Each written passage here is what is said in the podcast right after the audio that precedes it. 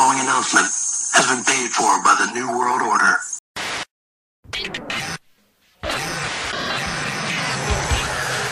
It's business time, creatures of the night.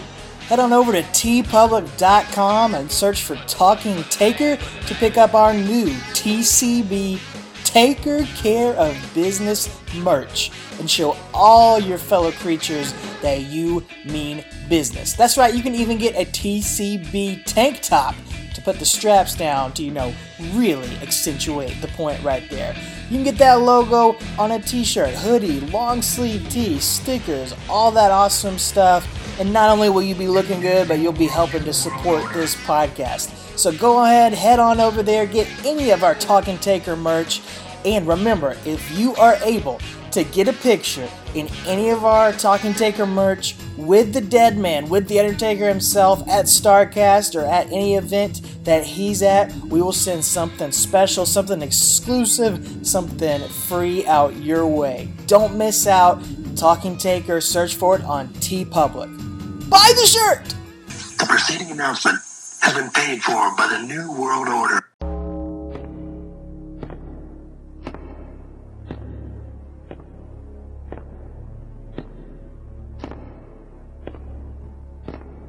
Dead man walking.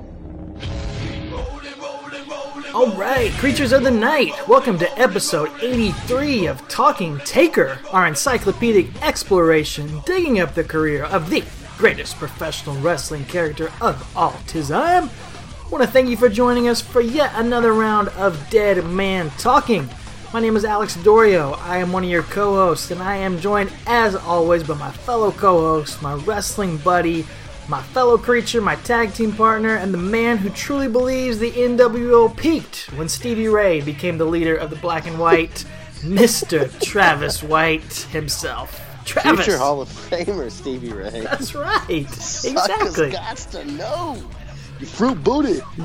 You knew before anybody, man. I did. This sucking Dude, He knew. better, he better drop a suckers Got to know and a fruit booty.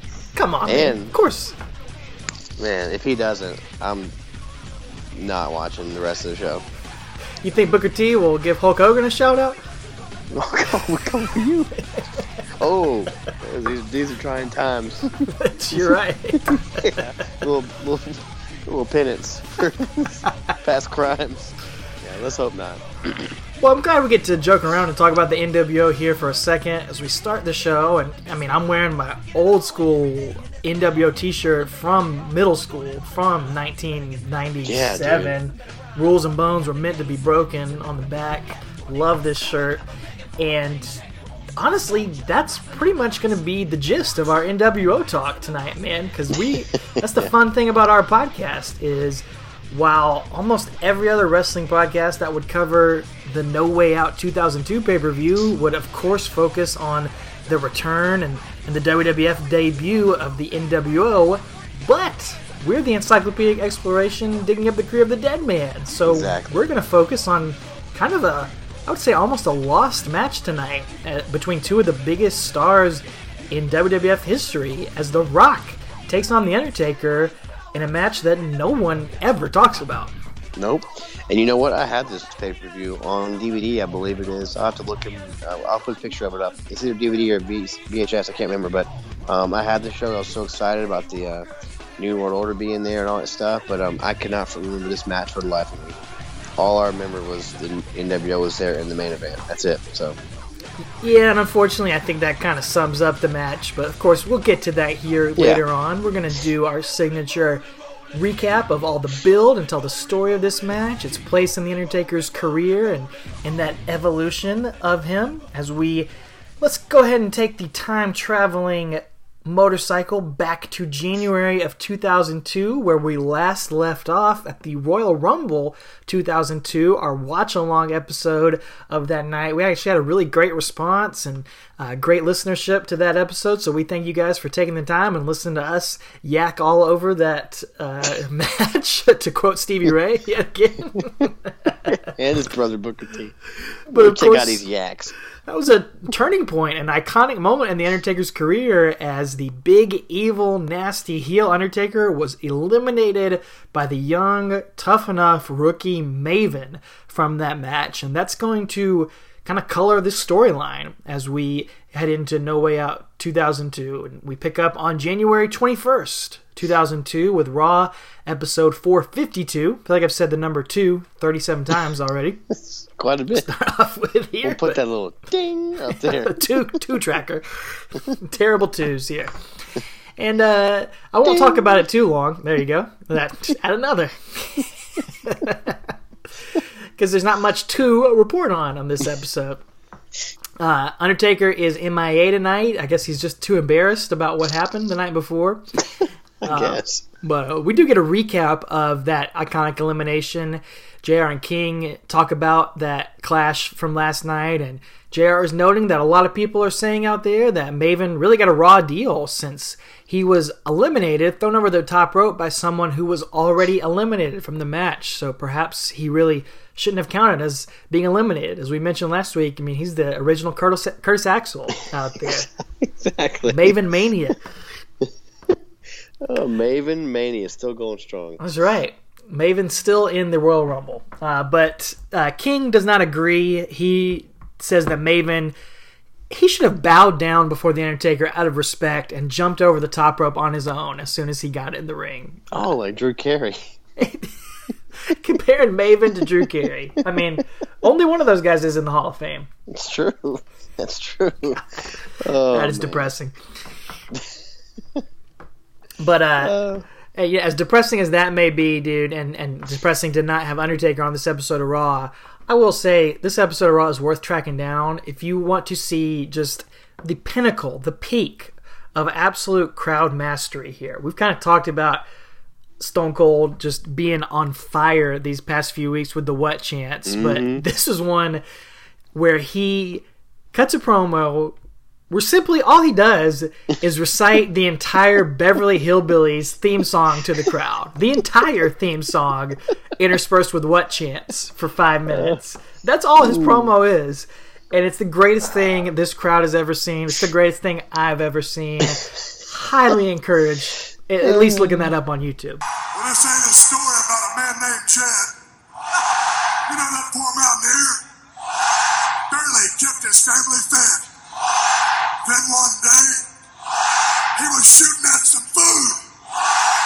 Up from the ground came a bubbling crude. Black gold. Texas tea. Money. Mucho dinero. Oh, for sure. I remember this man. Now that you said something about it. Oh man, I forgot about that. He was he was golden on the mic. at Doing this whatever point, he wanted, man. Oh, He Golden. could have, and he literally did, just read off a list of groceries and could get the crowd into that. He could have read the phone book, and it would have been electric. yep. It would have been amazing. Hmm. I think he should do this for his podcast now, since he's just doing classic episodes. He should Yeah. do this instead. I'm down with it. Absolutely. yeah. Oh man. Anyway, well, that's going to take us to SmackDown 127, where he's got a little bit more to do. So this is January 24th, 02. We got Booker versus Austin and Rock versus Angle tonight, and we hear that uh that um they're going to meet with the whoever wins these matches are going to meet on Raw to determine the number one contender for the undisputed title at No Way Out. So Austin beats Booker. And then uh, during Angle versus Rock, Jericho's on commentary and he winds up getting involved and pulling the ref out, and, and Angle's tapping to that crappy version of the sharpshooter Rock does. And um, when he's doing that, Taker slides in out of nowhere like he's Batman, and he gives Rock a choke slam that I just wrote my notes would make Pat Patterson proud, man. We, hmm. we haven't touched on Pat Patterson in a while and his choke slam and taking abilities, but this one is pretty good. Oh, yeah. So it's awesome. He almost turns him over on his head, and it's it's great. And so Taker then just backs up the ramp and stares at Rock as the commentary. Wondering like, why the heck did Taker just get involved? Like, what does he got? What's his beef with the Rock? You know? What is going on here? Just sort of a Yeah. random, out of nowhere start to this feud. Yeah, nothing to do with Maven or anything. It's just him and The Rock. So, um, but this is also the memorable night where Vince is talking to himself in the mirror about he's going to kill the WWF and all that stuff, and we see the NWO on the back of his chair, which again it was surreal at the time. We've we don't even touch on it too much, but I just remember being super excited about it, and um, you know, uh, it's also just weird too that in storyline wise we've been covering here, he's he co- he spent the entire year of 2001 trying to protect his company, and now couple months later he's going to try to murder his own company. It's just like it's so stupid. Who did you say was coming in? I think I said the New World Order. I believe you meant the NWO. Excuse me, Vince. Is this Vince on the line? It's I'll never forget that code delivery. calling. Um, yeah, and it's like written in like uh, windshield chalk on the back of his chair. it's like, but you write like I know. just married. It's on so weird. Like, who came up with that's how they're gonna reveal it with Why shoe did they not polish on like a there? sticker? yeah, like a, like a legit NWO sticker or a T-shirt draped over it, but they put put it on like yeah white shoe polish. Oh man, So- Vince deserved an Emmy Uh, for that performance, though. Man, he no, was dude, killing it. he was over the top. How come? How come wrestling doesn't ever get up for the Emmys? It absolutely deserves it. Oh, God. Paul Bearer could use one. Paul Heyman, Oh, for that matter. yes. Come on now. Yeah, come on. Anyway, Christian, we- best actor in a comedy. for sure, for sure. Oh man, But yeah, you're absolutely right, man. This NWO thing, it's, I, I mean, they try to make it make sense, but it's just really bizarre and out of nowhere. But so was the Alliance, and so was the Invasion. so it all kind of goes hand in hand here. whatever toy Vince wants to play at this point. That's right. Uh, well, let's take it over to Raw episode 453, January 28th, 2002, to go along with that NWO storyline. This is the episode where co-owner of the WWF, Ric Flair, he's trying to convince Vince McMahon to not inject the NWO poison, and he shows him this video, these highlights of all the all the years of WWF action, and on the original episode of Raw, it's set to a Kid Rock song called "Lonely Road of Faith," and it's beautiful, My favorite. classic, tear jerking, and as has been the trend with almost everything we cover here on the show, it's completely dubbed over and edited out of the WWE network. Just a lost piece of art. Doesn't make sense because he's WWE Hall of Famer, Right. And uh, he should have license. They, that should give them a free license to put his music on anything they want to. They should just overdub his music on other stuff just because they they can. Yeah, why not? Yeah, why not? Well, another guy that has his music dubbed out, Maven, and more fantastic music. Uh, he's going to ride this wave of momentum from eliminating the Undertaker in the Royal Rumble into an undisputed title match against Chris Jericho here on Raw. Dang. Yeah, just jumping up the card.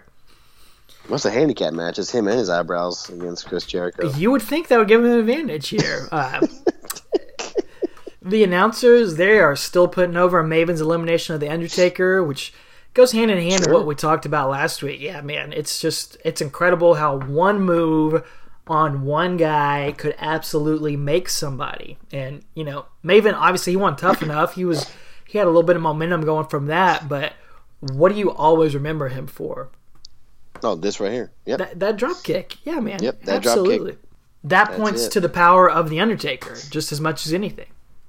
Oh yeah, without question. You know, putting Maven on the mat. Like we we used to joke around a lot how Undertaker was responsible for lots of things in the WWF, and he's responsible for Maven's you know big push.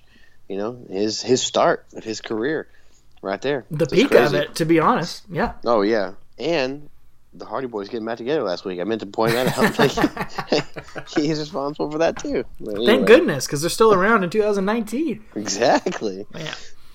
Uh, Maven, of course, in this match is really green. Um, not as green as Undertaker was when he got missed it last week, but still pretty green. He's got a lot of fire though, and crowd is Yeah. really into him. Jericho gives him a really, really close near fall. Right, almost wins the title. Gets a great pop from the crowd. But Jericho does make Maven tap out eventually, as he should, as the world he should, champion. yeah. Uh, and that's going to bring out old Booger Red. His music hits after the match, and he stalks his prey down to ringside. And uh, Jericho, he wants to watch this one, man. He goes out to commentary to watch this beatdown. Um, and it's very reminiscent of Taker and DDP from King of the Ring last year, as Taker stops and slips his gloves out of his back pocket and slowly puts them on. I love that, man. Such yeah. a great touch. Uh, and Maven is like, he's getting up in the corner, he's weary, and Undertaker gets in the ring and he uh, he glares at Mike Chioda, who, who's running away. And um, the Undertaker's talking to Chioda. He's like, man, I just want to talk to Maven. I just want to say, have a few words with him. um, but Undertaker does his talking with his fists. He just lays a beat down on Maven, unloads on him. And he does that thing he did to Matt Hardy last week, where he puts the chair under his neck and just slams it down.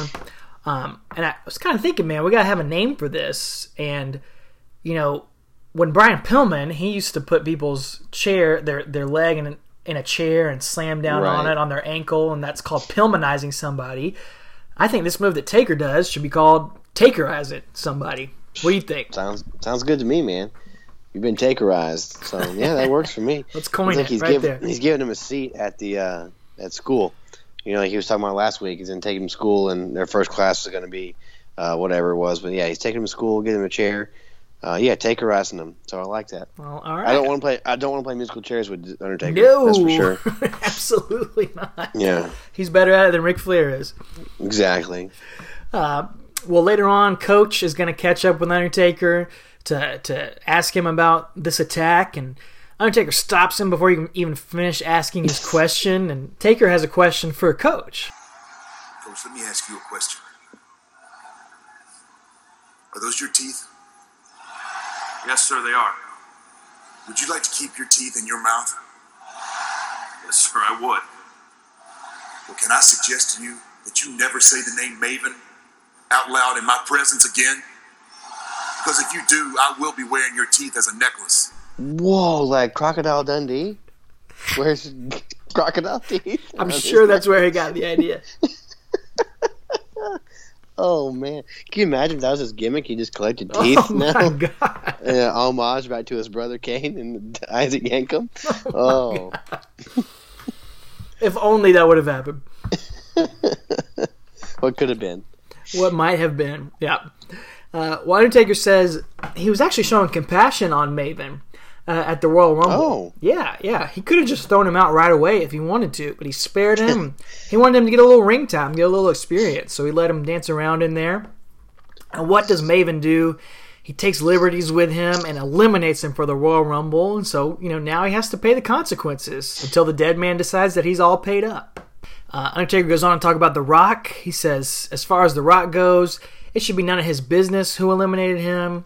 Uh, Undertaker says, you know, everything's a joke to The Rock. It's all song and dance. But Undertaker says, I don't sing or dance or get disrespected. And what happened to Rock last week will continue to happen anytime he does get disrespected. So he encourages The Rock to keep his mouth shut and asks Coach, Are we done here? And Coach says, I guess we are. And Undertaker says, Why are you still here then? Exit stage right immediately. Get out of here. Take That your makes me. I guess Rock said something on Raw that I, or SmackDown that I must have missed, but I don't.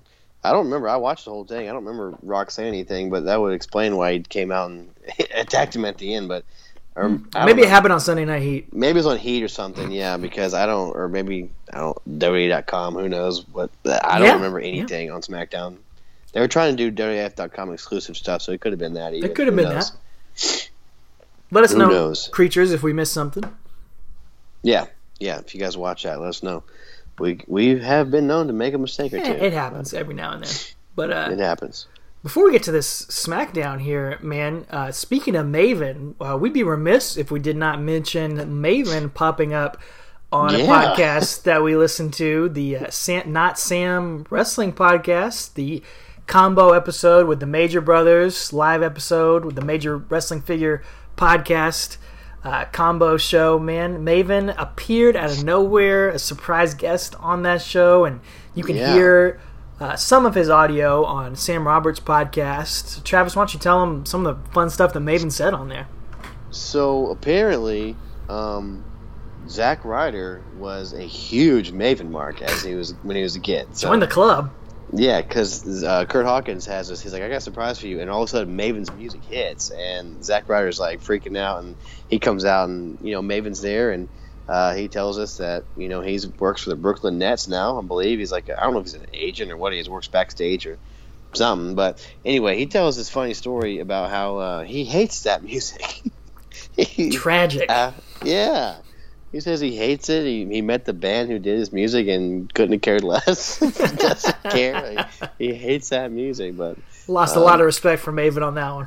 yeah, no, it was a little unfortunate. But he also tells a story about I've been mentioning his eyebrows and how there are like a couple caterpillars on his on top of his eyes. Well, he says that Stephanie McMahon's the one responsible for making him cut them and trim them down.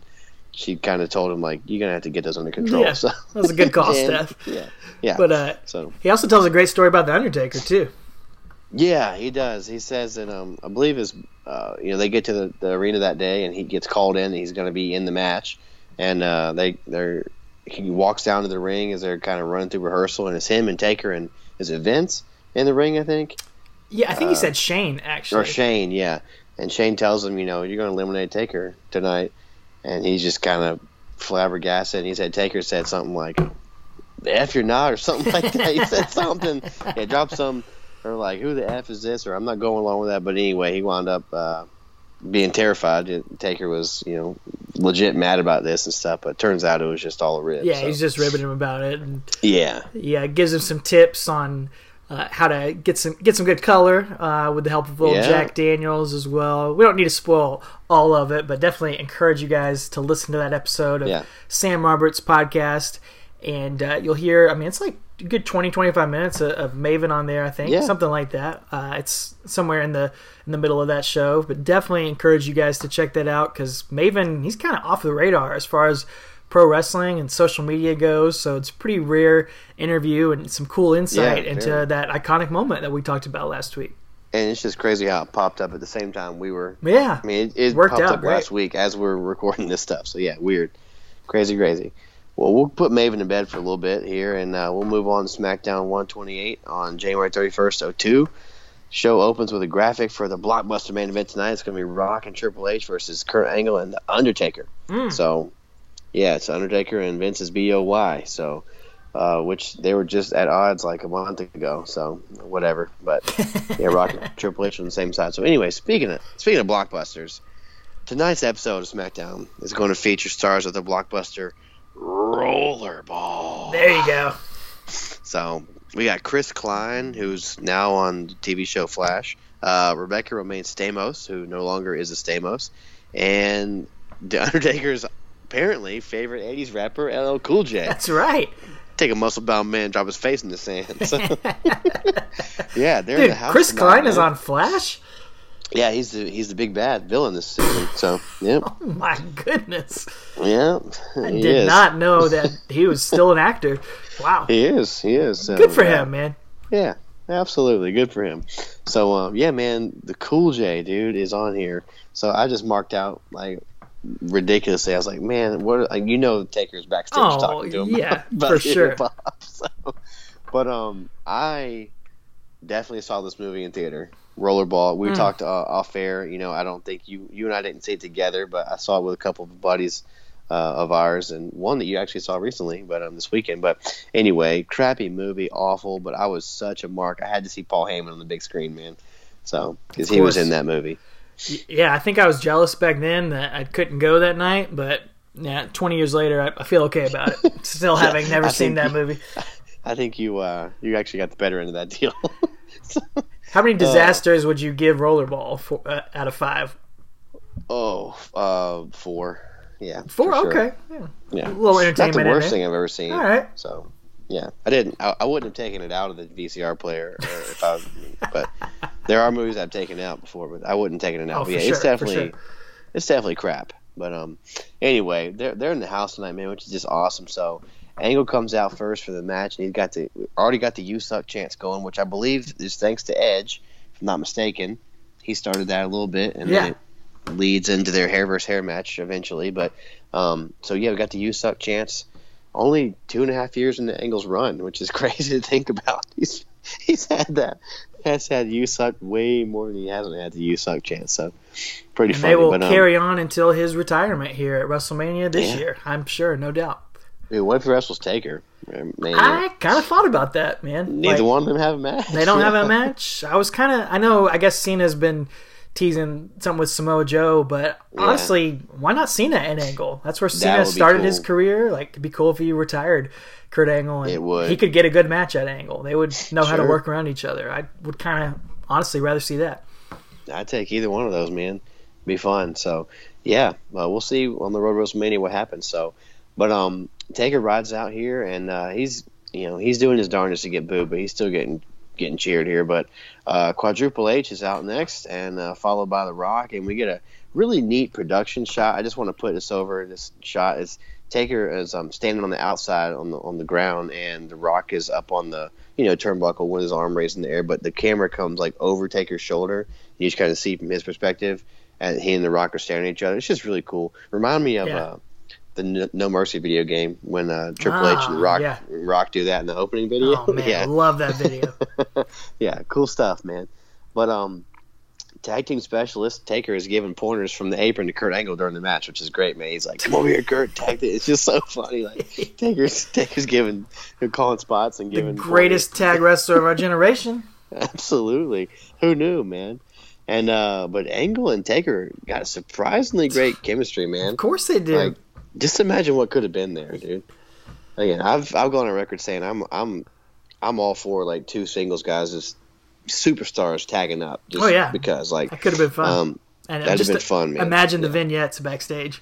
oh absolutely all the stupid stuff they would do. It'd been like those strange bedfellows like you know gimmicks. It'd been hilarious. So anyway, but great match, man. As, as anyone would imagine, with these four guys and uh, got a little double down spot at the end, and then Angle and Triple H get the hot tags, and um, Triple H comes in, knocks Taker over the top rope, and Angle kind of switches momentum, and they go back and forth, and then uh, he eats, eats a pedigree, and then Taker slides in, and nails Hunter with a chair, and that causes a DQ. So he then hits him in the head to give him a little CTE for good measure, and then goes for it again, but The Rock saves him, saves Triple H, and knocks Taker over the top rope. So Rock goes to the outside and prepares the announce table for deletion, and Taker tries to do that, um, Takerize, t- tries to Takerize The Rock, but The Rock winds up giving him the rock bottom through the announce table. So so we don't ha- we haven't seen Taker go through the announce table too much Yeah, uh, here. Yeah.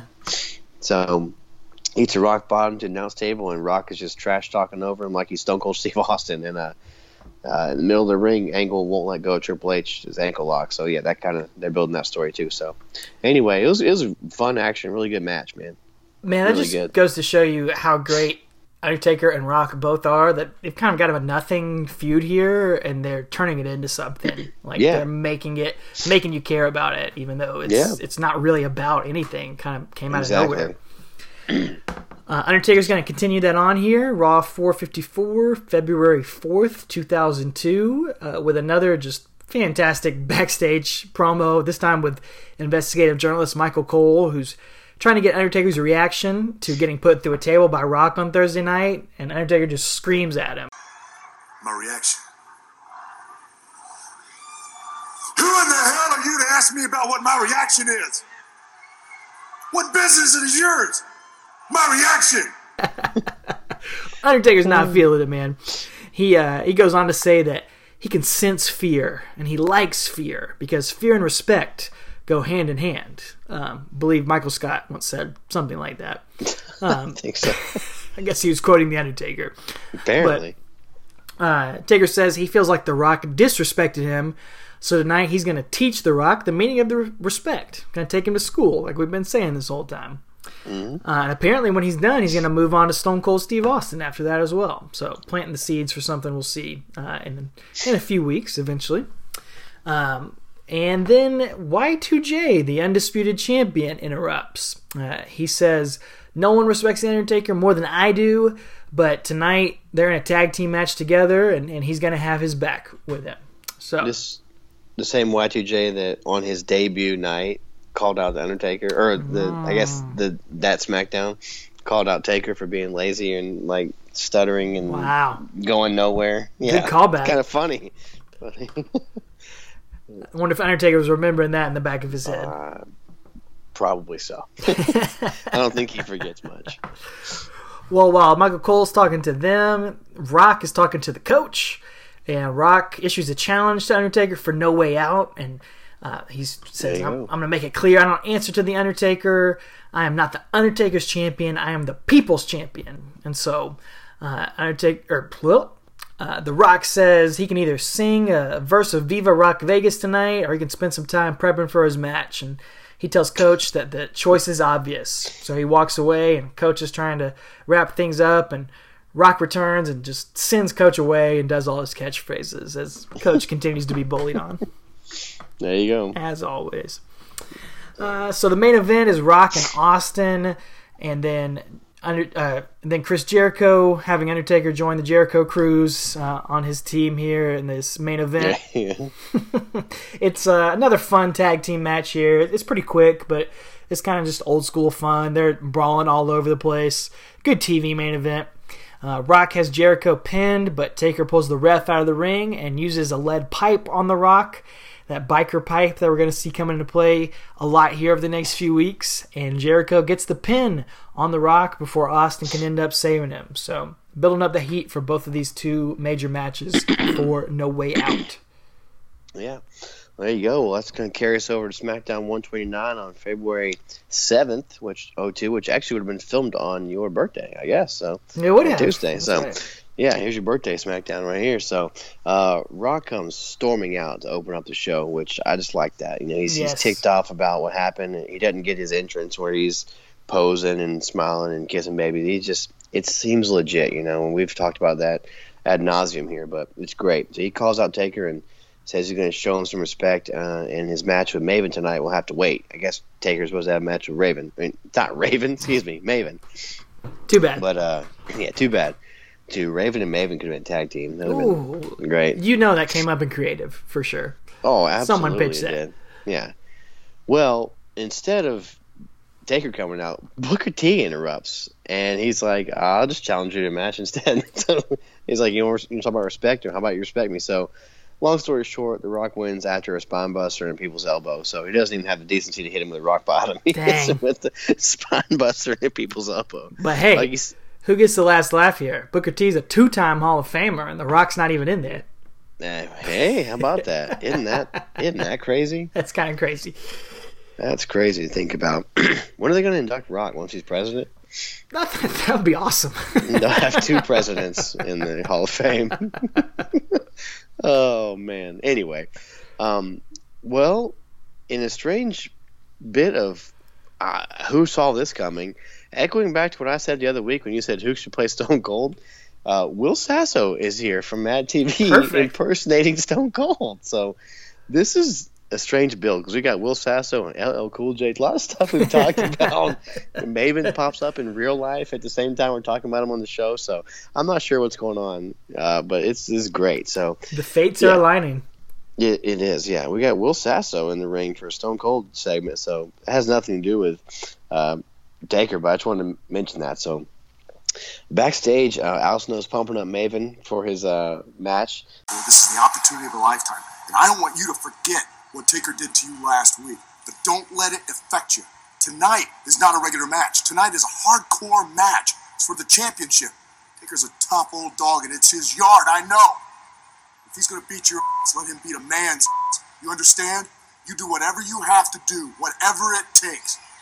No matter what happens, you know I'll always be proud of you. And hey, if things go really bad, I've got the car running, it's gassed up. I'll get you out there as quick as I can and get you shoved in there and we'll get you off to the hospital, okay? yeah, not a lot of faith in his protege. Sorry, kid. Maven, yeah, so Maven kind of gives him that like what look, like you know, thanks, coach. But um, Maven comes out with Al Snow for his uh, hardcore title match, which again, that's still Taker still has the hardcore title at this point. So, um, and uh, I really just remember talking, thinking he was going to go somewhere in business back at this point, and uh, but again, his his theme music is overdubbed and it sucks. And uh, but you know you can you can hear it on last week's episode of Talking Taker. But um, anyway, Taker comes out with a title uh, as his necklace again, and uh, we see a recap of what happened at the Rumble with that um, that uh, drop kick and then the attack with the chair and then Uh, apparently, they say he gave Maven a bruised larynx on Raw a few weeks ago when he takerized him. So, Ouch. yeah, Did, I not uh, sure. Undertaker have any teeth around his necklace either, or just the hardcore title? Just a hardcore title. Okay. I didn't look close enough. It's not in high def, but maybe he had some teeth glued onto it. Yeah, could have been. That thing probably has Mick Foley's teeth on it. So. It might. the one that went to his nose from Taker.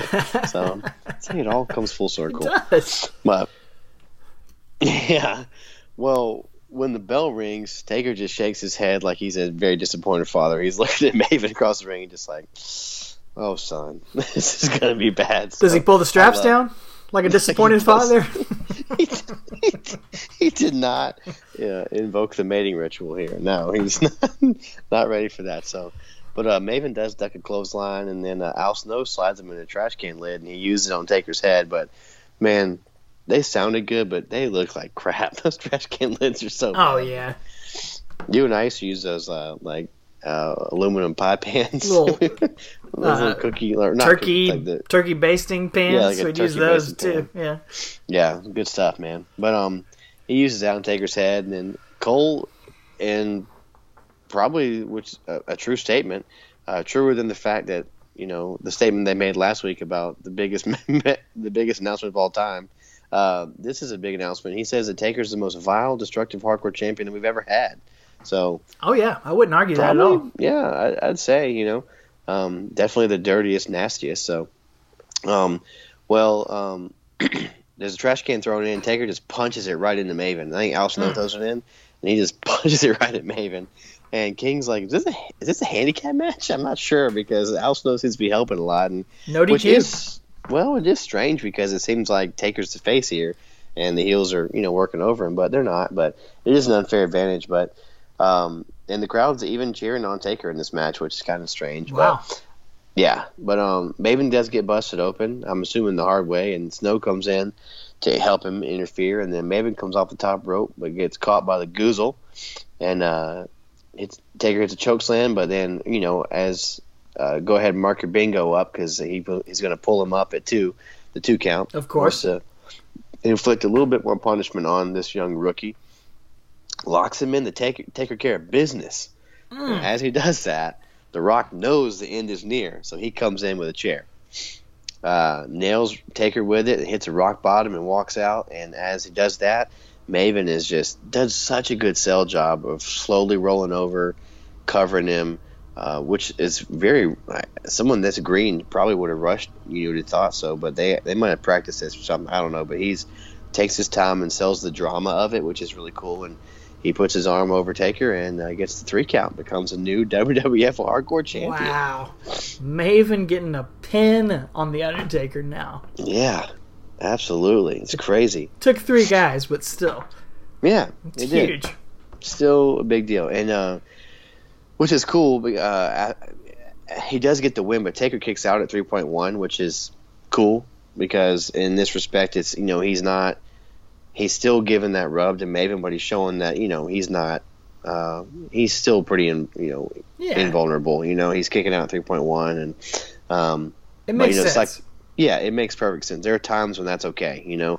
Um, but the psychology says he shouldn't have been beaten by rookie, but it's really good storytelling. And I just write Taker's a true pro, man. Like the way he kicked out right there, but you know, still put the guy over. So it's just really cool. But later on, Coach catches up with The Rock uh, as he's about to get in his limo, and Coach uh, says, "So now are you guys even?" And Rock's like, "Even."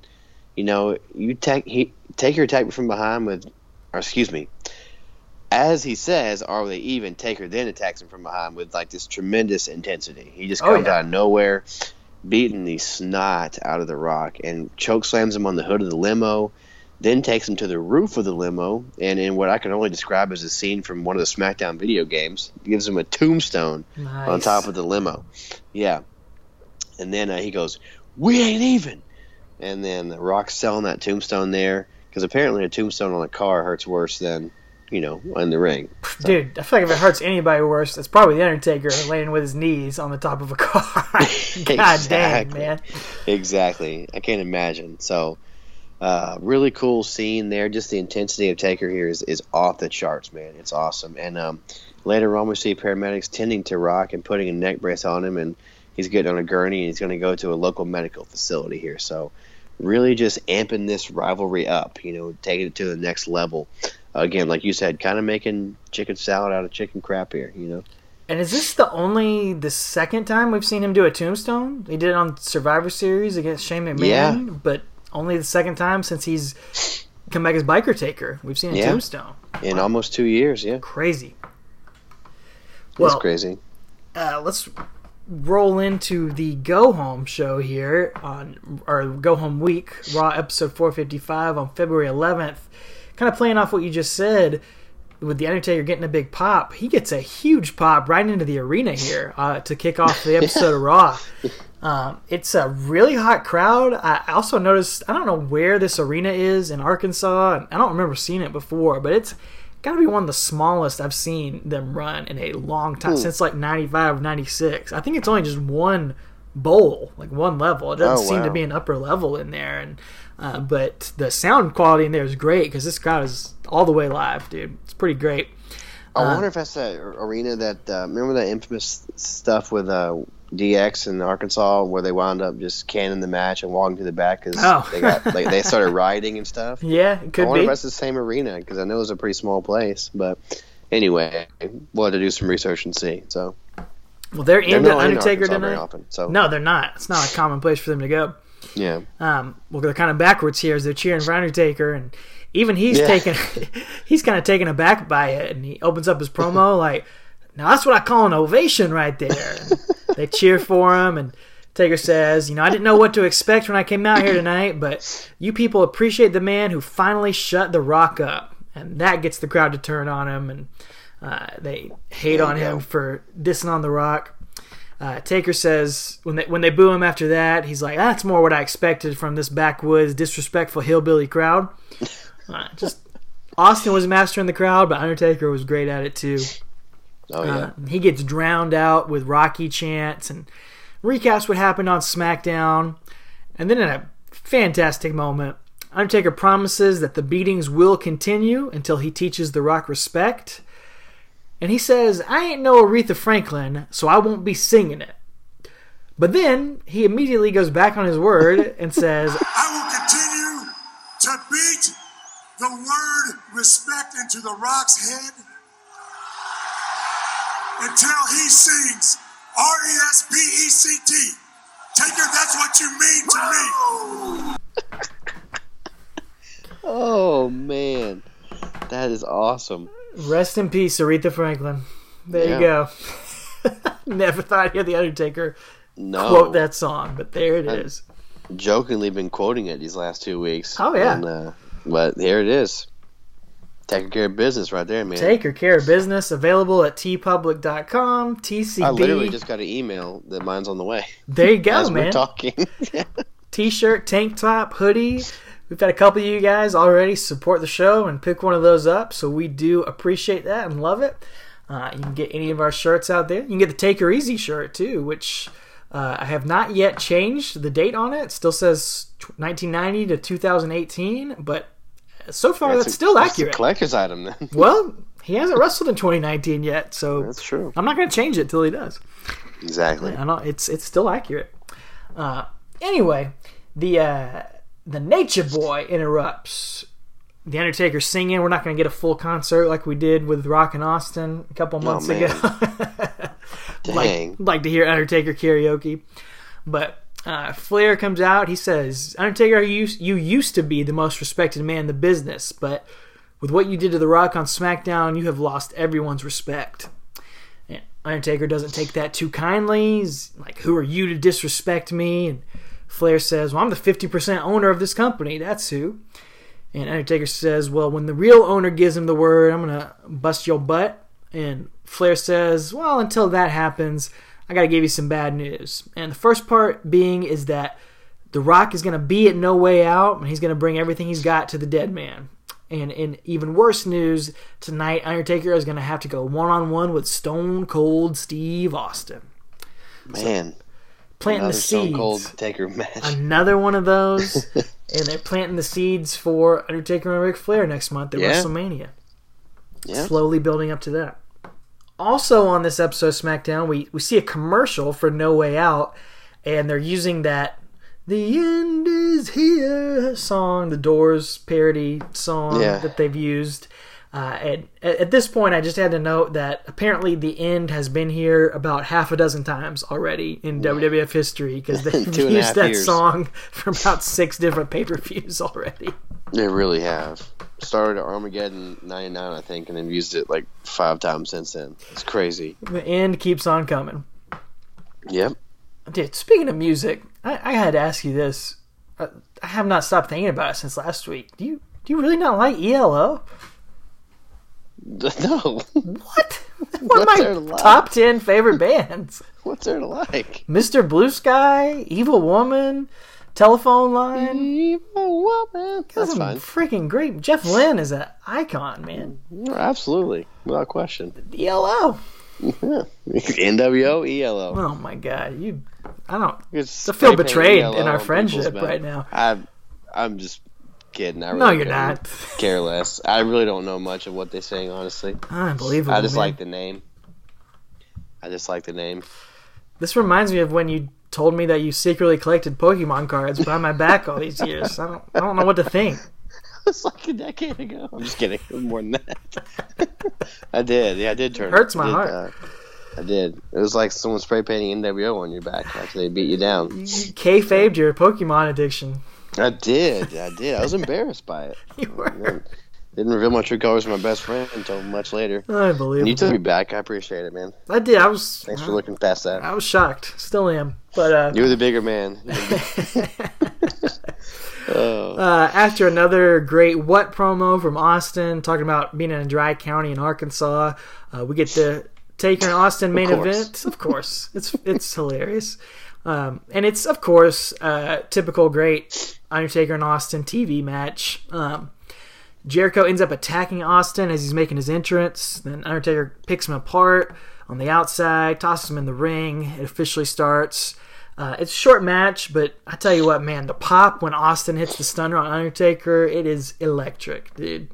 Crowd is all the way live, and uh, Jericho ends up interfering again before the match is over, gets the disqualification win for Austin, and Taker gets in a couple more parting shots and lets Jericho finish off Austin, and Jericho gets Austin's cooler out and drinks a bunch of his beers and sets up their match going Oh, into uh, into the pay per view. yeah. I forgot about him drinking all those beers, so that's funny.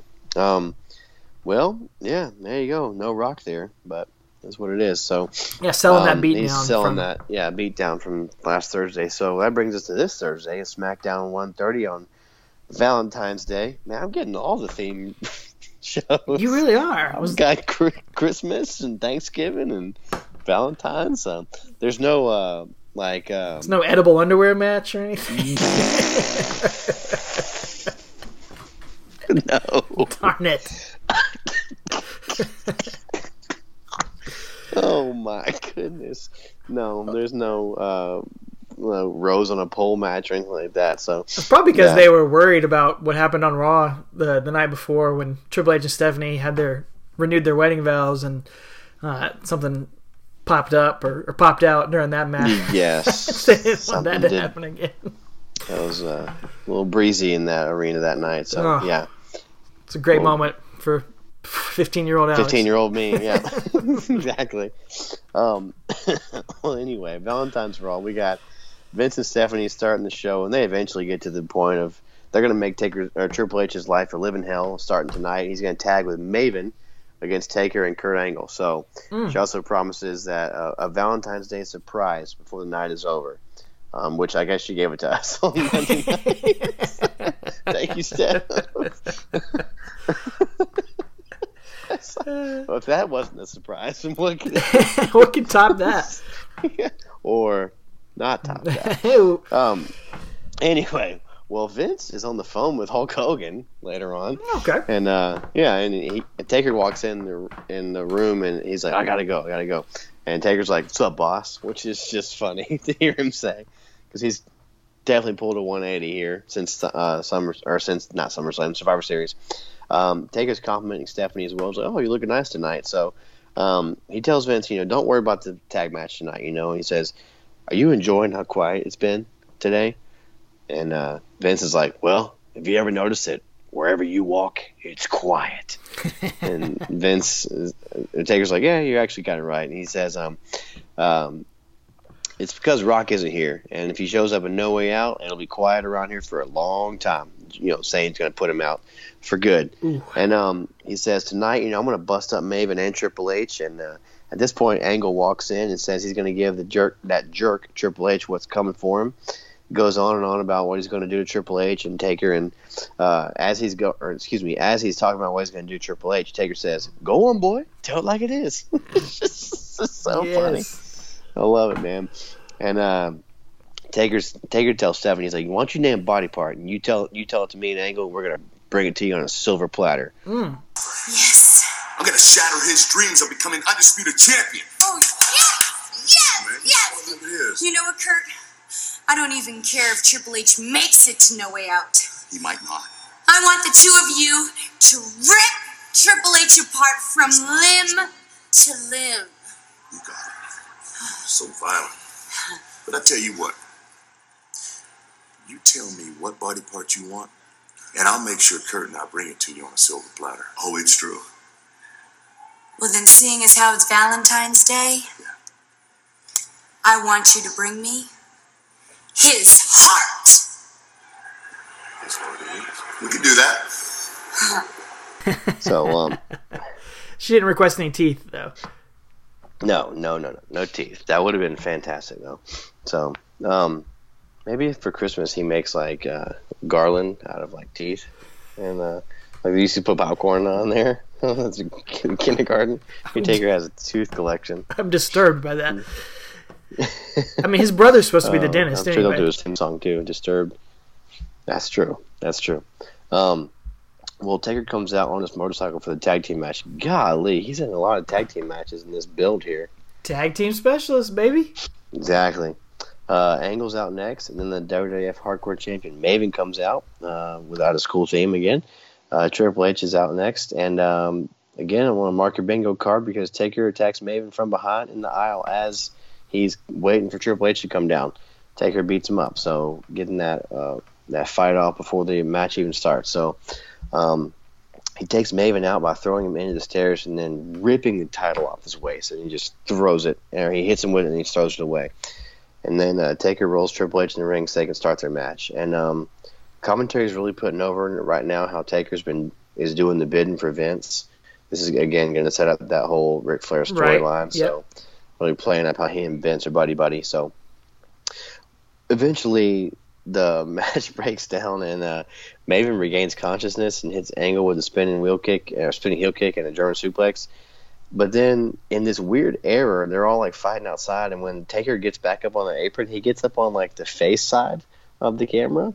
Like the, they start off on the heel side, like tag in the bottom right corner, but then they, when he gets back up, he's in the top left corner, which is just hilarious because then Triple H and is um and Maven are in the the the baby fa- or in the heel corner as baby faces. It's just it's a weird error that they they all make, and I guess just decide to go with it. So it's kind of funny though. It makes the match uh, a little different. You're not used to watching the heels watching their face reaction. That's the whole point of why WWF does that way. You get the baby faces on the you know the, the side of the camera to to show the the drama of the match. Well, I- It kind of makes sense because Triple H is so used to being the heel, and Undertaker's used Exactly. to being the face. But Exactly. I'll be honest with you, man. Until you started bringing that up, like a few episodes ago or something else, I literally did not know that was ever Oh, really? a thing in wrestling. Oh, yeah. No. Oh, I've never Yeah, noticed a- that. There's a reason for everything Vince does, man, and that's that's definitely one of those, man. If you Hmm. go back and watch, I don't know, I don't, I can't attest to that in the '80s or really early '90s. Yeah, I'm sure there's some exceptions back- every once in a while. Yeah, as far as I remember back, though, that's definitely the faces are always facing the camera, and the heels have their back to the camera when it comes to tag team matches. So, um, anyway, um, Taker takes out Maven and uh, prepares to announce Tail for deletion, and then hits a last ride through the announce table Wow. which is yeah, just wicked. Um, Taker saves Angle and then is about to hit a pedigree, get a pedigree when Angle hits Triple H with a chair, causing a DQ. So lots of DQs going on in these tag matches. Um, choke slam to Triple H after the match, and Angle beats on him, and Taker instructs him. He's like, "Pick him up, pick him up." And he talks smack in his face, and he's about to hit him with a chair, and Ric Flair runs down and takes the chair away. Ooh, that's where it all started. Ric It Flair is. Triple H's uh, evolution. Yeah, look at that. I don't know if we can take that leap yet. I'm just kidding. So, but um, Ric Flair runs down, and saves Triple H, and uh, Angle Angle tries to hold Taker back from attacking Flair, but Taker pushes him aside and boots Ric Flair in the face. So he's about to hit a last ride on Ric Flair, which probably would have murdered him. And uh, Vince and Stephanie come out, and they're like, "No, no, no, not at the moment." He says, "You know, I want Flair to make it to No Way Out, so I can so he can see the poison of the NWO on, on Sunday." Did Vince really say not at the moment? He said, and I quote, "Not at the moment." Such That- a Vinceism oh, absolutely. to say that at that time. Absolutely. Not at the moment, Taker. Yeah, it's no one talks like that. No. one talks like anyone on on wrestling television. So I heard the word coward more times on Monday Night Raw, legit in 2019 this week than I have in my entire life. But no one says that word. Anyway, Taker slings Flair like a sack of potatoes, and he kicks Triple H, and then uh, he holds Triple H's head back, and Stephanie tells him that she's going to be the guest referee for his number one contender match against Angle on Sunday. So then Angle nails him with a headshot, and uh, and uh, he invents, um, or excuse me, he and Triple H or Vince's new henchman, basically, is what we're going to see there. Mm, okay, okay. Anyway, that ends the show, and it takes us to No Way Out. So. That's it, man. No way out. NWO 2002. How perfect that it worked out that way. Just another moment of perfect wrestling timing. February 17th, 2002, from the Bradley Center in Milwaukee, Wisconsin. Wow. Just an iconic wrestling building right there. so many great matches from the Bradley Center. What better place to have the NWO return? I mean, Exactly. Well, I'm not gonna lie, man. That definitely has something to do with it. Like when they come out at the beginning, it's like this crowd is dead. Like I don't know. Crowd sucks this whole night, in my opinion. Yep, you know that's one of those things as snake bit from the start, and you know they really don't have much interaction with the Undertaker while, while they're the NWO. Of course, Hogan is going to interact with Undertaker here in a couple months, but you know, so we won't talk about them too much. But I mean, it certainly was a historic moment to see these guys. Hulk Hogan, Scott Hall, Kevin Nash, literally a moment you thought you would never see. Yeah. Uh, not just them as the NWO, but for them to come back at all to the WWF after all Right. of the Monday Night War, it was it was crazy, man. It was certainly was. something that everyone was talking about back then. like I said, I have this on tape or DVD or whatever, man. It's just because it was so iconic. I, I love the thought of it. So, um, That's yeah, interesting, man. 'cause Weird, man. I had never seen this pay per view until we watched it. I've never seen. I've seen The Rock in his interaction with the NWO. That's the only thing of substance I've ever seen from this show. exactly. I had. I was excited for these guys to come back, but the whole NWO thing I thought was just kind of lame. Like it just never thought it was a good idea for them to be the NWO No. and the WWF. And it's from the get go. It's just weird. They're not the NWO that they used to be, and it it never clicks. Nope, it never does, and it's one of those uh, Vince tried and didn't stick, and he's going to blame it on the fact that it's like from the stench of WCW, like the invasion, probably. But no, it's a bad execution on your part, pal. Yeah, it could have worked, but Yeah. the way that you did it didn't work. yeah, just like ECW version of the WWE version of ECW could Yep. have worked, but it didn't. Nope. Anyway, well, we got JR and King on commentary again, which is always music to my ears. So, Absolutely. um, after the first match here on, on No Way Out, we get Ric Flair's interviewed by uh, investigative journalist Michael Cole backstage, and he's going on about how there's a line of superstars in the back willing to show uh, what respect really is, and then suddenly Taker walks by and he interrupts him. He's like, "So what now? You an authority on respect too? Maybe you shouldn't worry about keeping your eye on the NWO. You should worry about who's keeping their eye on you." then Flair's like, "Oh, that would be you." And Taker says, "I suppose you're right." Gives you something to think about, and then he just shoves the mic into Flair's chest and walks away. So I love that Ric Flair's just cutting a promo and he says the word respect, and Undertaker walks by. He's like, within earshot, "Somebody say something about respect." exactly. oh, Supersonic hearing for that word. Exactly. Somebody say something about respect. Oh man, so Uh, good. We get a promo from The Rock too, uh, setting Yeah. up this match, talking to the coach, and uh, this is, I guess, um, yeah, he's he's talking to coach about his condition after being tombstone on the limousine, and Rock, Yeah. of course, you know, great promo here. Talks about uh, sitting at home thinking about one thing, whooping that candy, you know what, all over Mm-hmm. Milwaukee, and tells the Undertaker that tonight he will be exactly what he says he is: dead man walking. Always good. Always, Always good. good. Yeah. Well, this match is third from the top, right under Angle and Triple H, and then Jericho Austin match. So, you know, honestly, it's pretty much the third important, most you know, most important. So I thought it was about right placement for it. So it seems like it's in the middle of the card, though, this out time wise, because of how long these last matches are. But it is third from the top. We'll call it the top of the middle. Sure, top of the middle of the card.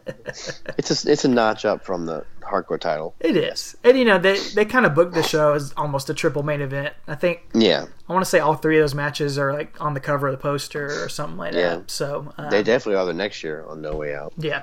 Well, they uh, Undertaker. We do get a video package recapping everything, which gives it a little more importance. Feeling like for this match, and Mm-hmm. Undertaker arrives first, driving the motorcycle through the entryway, which is composed of eighteen wheelers. So I guess that's a little Mm-hmm. ironic.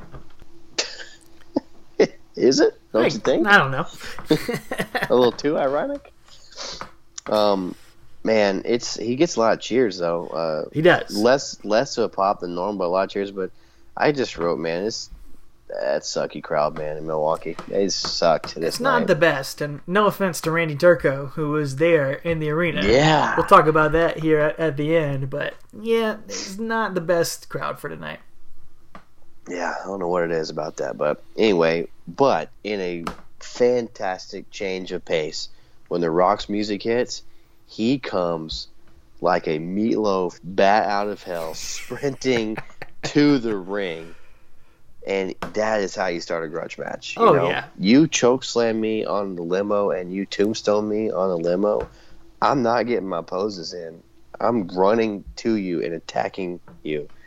That's what happened here. It's awesome. Take notes, kids. This is how it's done. Yeah. He might as well have been the Ultimate Warrior running out there, was booking it out to the ring, and that's what the Undertaker has done many times as well. So it's cool to Yeah. see the reversal of that. As Brock is just a house of fire, starting things off, punches and clotheslines, and uh, getting this match started, getting it underway. It's a real fight.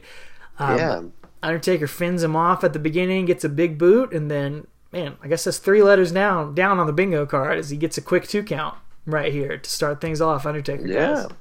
Absolutely. Yeah. It gets a quick cover. You know, like we said, always going for that to make it seem real. But it's neat, though, because commentary's putting over how, you know, Taker wasn't ready for The Rock to bum rush him. You know, at that. He wasn't. He's off his game a little bit. I just love the JR's you know, storytelling psychology there. It's just good stuff. But then The Rock hits a ugly swinging neck breaker. Ooh. It's it's like one Maven would have hit, man. It's bad. So I think JR even says, "Oh, didn't didn't get all of that one." yeah. Oh, oh man. But then Taker knocks him down, puts the boots to him, and then starts choking him on that middle rope. You know, just good heel tactics, dirty heel stuff. So yeah, Undertaker's doing some slow, methodical offense, hitting those shots and laying him in on the rock, working him over. Does the referee intimidation? Another bingo mark on there. It sends Chioda flying out of the ring. exactly. He's so scared he has to get out of the ring. Absolutely. Or if you just let him punch you, you just disqualify him. just a thought. Uh, Undertaker hits a big sidewalk slam, gets a two count on Undertaker. Oh, excuse me, on the Rock, and then Yeah. uh, slows things down with a little chin lock. Yep, little rear chin lock and a little Randy Orton special here.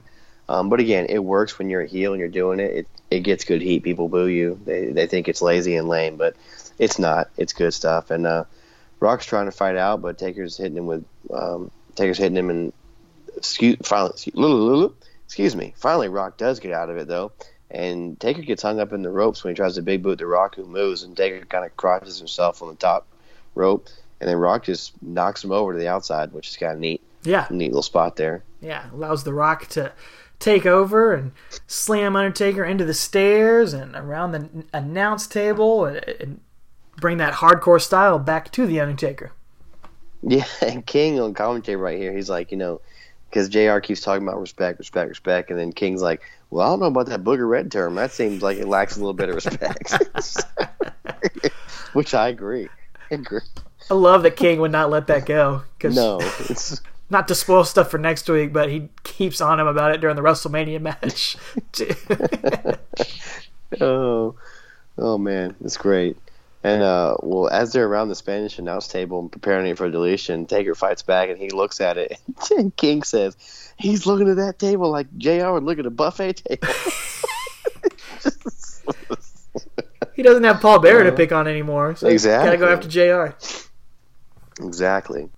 Undertaker selling during this is great too. I love his Oh, heel yeah. selling, where he's just kind of like dazed and confused and shadow boxing and doesn't know where he is. He does that a lot here, and uh, it's it's really cool. Something different from him.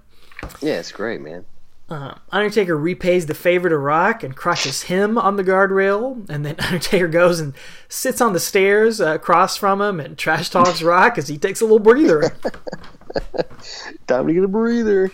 Yeah, he gets a little breather and sits there, and it's funny because then at this point, Mike Chioda rolls out and he's like, "You got a ten count," and uh, he's just kind of notifying them that there are rules. And Taker rolls in the ring and rolls back out, and I do love the attention to Yes. the detail and the rules there. Always gonna come back. appreciate that.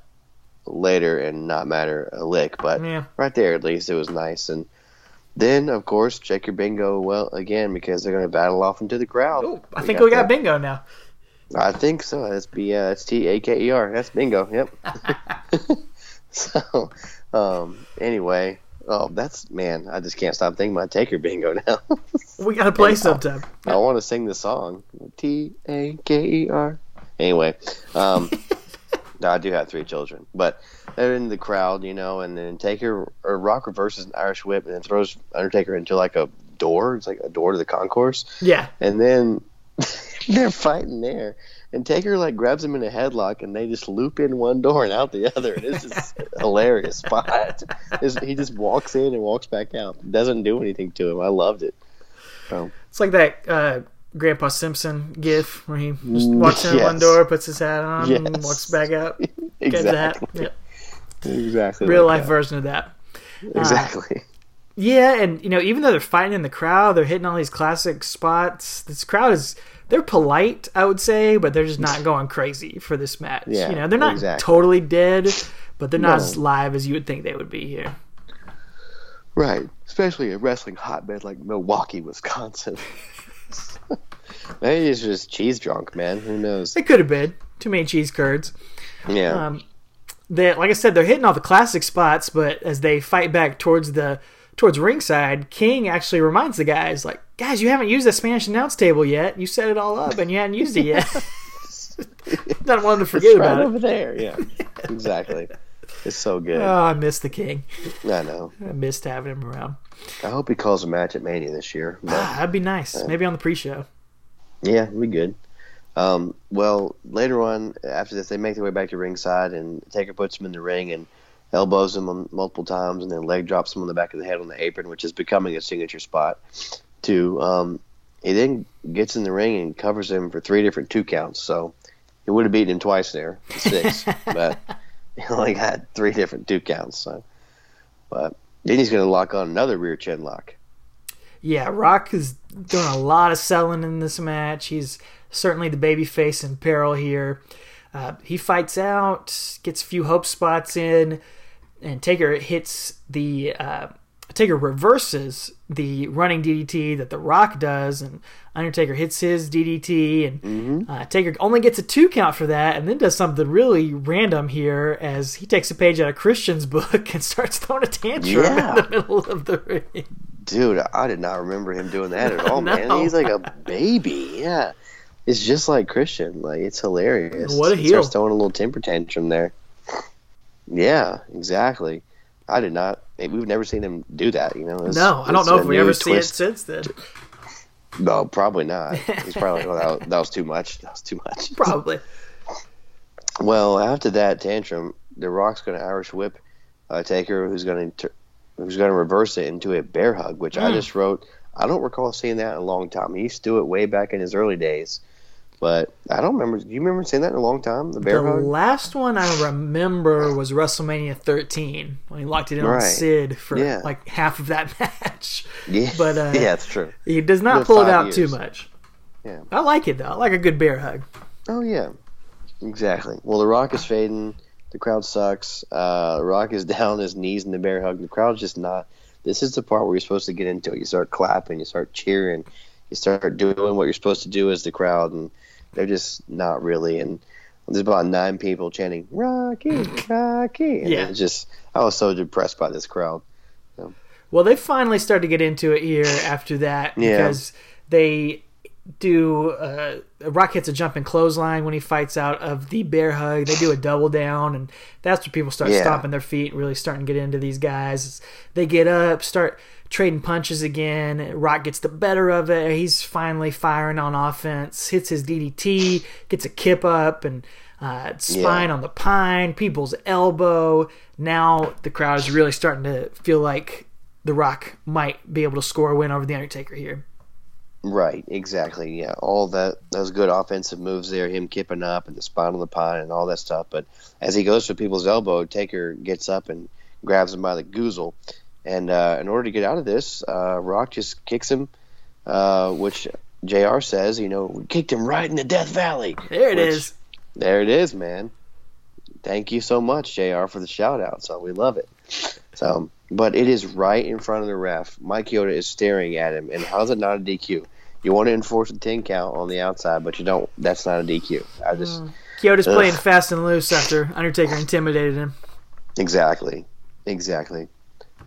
Well, Taker does reverse Irish whip into a choke slam, and he's he's exhausted, but he eventually covers Rock, but only gets a two count. Good psychology there, and now he's just frustrated. So instead of throwing temper tantrum, he's going to resort to something else. Yeah, he's gonna go over to his security blanket, aka his motorcycle, and hop on there, get some comfort. And uh, King is saying, "Oh my God, he's gonna run over the Rock," and Jr. is like, "That's impossible. He's in the ring." King says, "We just pop a wheelie." So That's how that works. King, Yeah. King, this is a video game here. yeah. Um, uh, really though, really, Undertaker is going down there to grab his motorcycle pipe, uh, and not smoking pipe, just a lead pipe on the Right. back of a motorcycle. And old Chioda's down there to try to stop him again. And Taker's like tells him to shut up, shoves him down. Yeah. The referee goes down, and that's going to allow the Nature Boy, the dirtiest player in the game, to come out and try to save the day. At this point, is Mike Chioda the conscience of the WWF? But he's kind of taken over, I would say. Yeah. Someone has to fill that void. You're right. He's taking over. But yeah, like you said, Ric Flair comes comes down and to stop him, and he he pulls him down and uh, he punches Taker, and then just woo chops him. Man, it's great stuff. But then Taker retaliates by giving him the old big boot. Yeah, poor Flair, man. Those chops don't do anything. They don't phase Undertaker as he knocks him down. Gets in the ring with his pipe, but Rock ducks the pipe, uh, hits the spine buster, and then into that uh, Scorpion King Deathlock sharpshooter there in the ring. It's ugly as ever. Yep. And uh, again, Mike Chioda doesn't seem to care that there's a giant lead pipe in the middle of the ring for some reason as he gets back in there. No, he doesn't care. He comes to, and as he does, though, Vince runs down and gets on the apron to distract. And thank God he didn't tear his quads there. But um, I guess he warmed up this time. yeah, the Rock lets go of the Deathlock and runs over, and he just rope a dopes Vince over the top. Oh of my man. god. like a rag doll. Surprised he didn't tear his quad on that. Exactly, or his larynx or something, man. Yeah, it's crazy. He starts punching away at Vince, and the ref's dealing with Vince and Taker. Uh, gets Rock up on his shoulder at this point, like he's gonna go for maybe a power slam or a tombstone. We don't know, but as he does, Ric Flair rolls in and nails Taker with the lead pipe. The dirtiest player in the game. That's right. That's going to allow The Rock to seize the day, hit the rock bottom, and pick up the win here. Carpe diem. That's right. Yeah, exactly. Yeah, man. Rock bottom. One, two, three. At 17 minutes and 25 seconds. Yeah, kind of a long match here. It didn't feel that. long. I don't recall it feeling that long though. Nah. But Flair is going to uh, woo and strut and pose up the ramp as The Rock poses as well. And always a big win anytime you get a pinfall over The Undertaker, even with there's Yeah. interference involved. But Undertaker saves a little face, and it's all really setting up to WrestleMania anyway. Yeah, this is basically the fast lane of back in the day. It doesn't It really mean anything. Yeah. The current pay per view, the fairway pay per view doesn't mean anything, usually. But um, uh, Jr. kind of encapsulates this match by saying, "Well, it wasn't pretty, but it was a physical match." so he just took the words right out of my fingertips as I was typing here. Yeah, that's about how I feel with it too. It was it was okay. You know, the uh, the last five minutes or so were kind of fun. Sure. The rest of it, you know, I was telling you yesterday when we were talking. I watched this like a week ago, and I, before we were about to record, I was like, I completely forgot everything that happened in this match. so thank God I took notes Yeah. for it because that's Yeah. kind of how I felt about it. So I would not say that you need to go out of your way to watch this match at all. Yeah, no, the storytelling is good with the Vince Flair interference and stuff, and the psychology makes sense to, to lead to WrestleMania. But yeah, Yeah. the match itself is it's fine. It's not their best one they've had um, at all. It's not their worst probably, but um, I don't know. It is what it is. Don't go out your way, but yeah, And it is setting up for something a lot more fun next week as we will keep Oh, rolling, yes, rolling, sir. rolling on to the last ride and talk about WrestleMania X8, WrestleMania 18, whatever you want to call it, and The Undertaker taking on Ric Flair, the Nature Boy, seeking revenge for everything that's going on here, trying to make Ric Flair respect him in a match that so many people love, has such a great reputation, such great history. Me too. We're going to revisit it here and see if it holds up, see if it's as great as we all remember it, and we will see if The Undertaker can take his streak to 10 and 0 and join the 10 Club. Absolutely. I'm rocking my Ten Club shirt right now. Yes, we you uh, are. we actually got to watch this match together uh, at your house. That's right. First WrestleMania we ever watched together. Yeah. I'm sure we'll talk about that next Yeah. week. Uh, but before we do get there, before you join us for that, we want to hear your opinions on this match on Undertaker versus The Rock. Is it a forgotten classic in your opinion, or is it lost to time because it just doesn't hold up all that well? Is there a reason Right. why people don't talk about it that much? Let us know. Hit us up on Twitter, Instagram, or Facebook at Talking Taker. We love interacting with all you fellow creatures of the nights out, out there. It is the most fun part of doing this podcast. And for guys like Randy Turco, who we hear from all the time because he's been to a ton of these shows, went to house Yeah. shows, and actually went to his very first pay per view ever. He let us know on Twitter. That was this show, No Way Out 2002. Very cool memory. Even has the ticket stub. Yeah, man, he does. He holds on to all that stuff and writes down who wins and loses and stuff. It's really cool. So Yeah, it is. I don't, you know, I always end our show by saying if you were there, but I don't have to because Randy was there and maybe he can fill us in some more stuff about it and we can hit uh, hit the rest of you guys up with that next week or something. So, but if any of you else were there, uh, let us know. We'd love to know. Yeah, well, he did. He followed up on Twitter too. Said that Oh yeah, He said that the opening reaction for the NWO after eight to nine years was deafening. I guess the sound Hmm. did not translate to TV. no, it does not. he said he was surprised that their entrance was not in black and white in person. Yeah, Yeah, there you go. And he said there was a kid in the nosebleeds heard screaming for Flair at WrestleMania after that Undertaker bout. And that same kid was sick for a week the next week because he refused to wear a coat into the arena as it would cover his Undertaker shirt. And uh, I get the feeling he's talking about himself, but I don't know. Yeah, We'll let him clarify that. But thanks as always, Mr. Turco. We love hearing from you and all your many travels to these shows. Uh, and like Travis said, all you other creatures in the night, if you were at any of these shows, any of the Raws or SmackDowns or house shows around this time, let us know about those too. Uh, we love hearing about all of that stuff. And speaking of fans, want to give a shout out to the Fans Podcast. They are at the Fans Podcast on Twitter. Steve the Fan, he was gracious enough to invite us onto the Wrestling Disasters podcast, a new project he's doing covering some, you know, wrestle crap moments, some of the worst wrestling moments of all time, to talk about a very specific Undertaker disaster. Uh, I think he had a vote on his Twitter about the worst Undertaker matches, and we got to revisit The Undertaker and Giant Gonzalez, uh, unfortunately. I don't know why I'm thanking him for making us do that, but yeah. Horrifying. yeah. We had fun though. We had fun answering his questions, and uh, look forward to checking that episode out. So yeah, I'm not sure if it's dropped or not by the time we're doing this, but we'll definitely throw a link up to it on our social media to share that, and uh, we appreciate him uh, inviting us on there. And shout out as well as always to our brother podcast, the Bottom Line Wrestling Cast.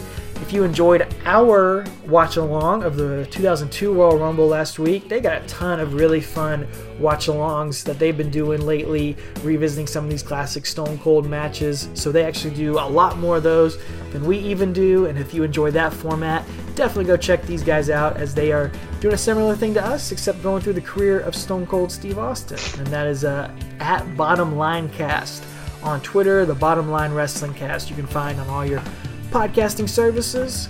Uh, but yeah, that's going to do it for us this week. Be sure to follow us, subscribe to us, and don't forget about those TCB Taker Care of Business shirts available at TeePublic. Get one in time for WrestleMania, really get one in time for Starrcast 2 for when you meet the dead man. Exactly.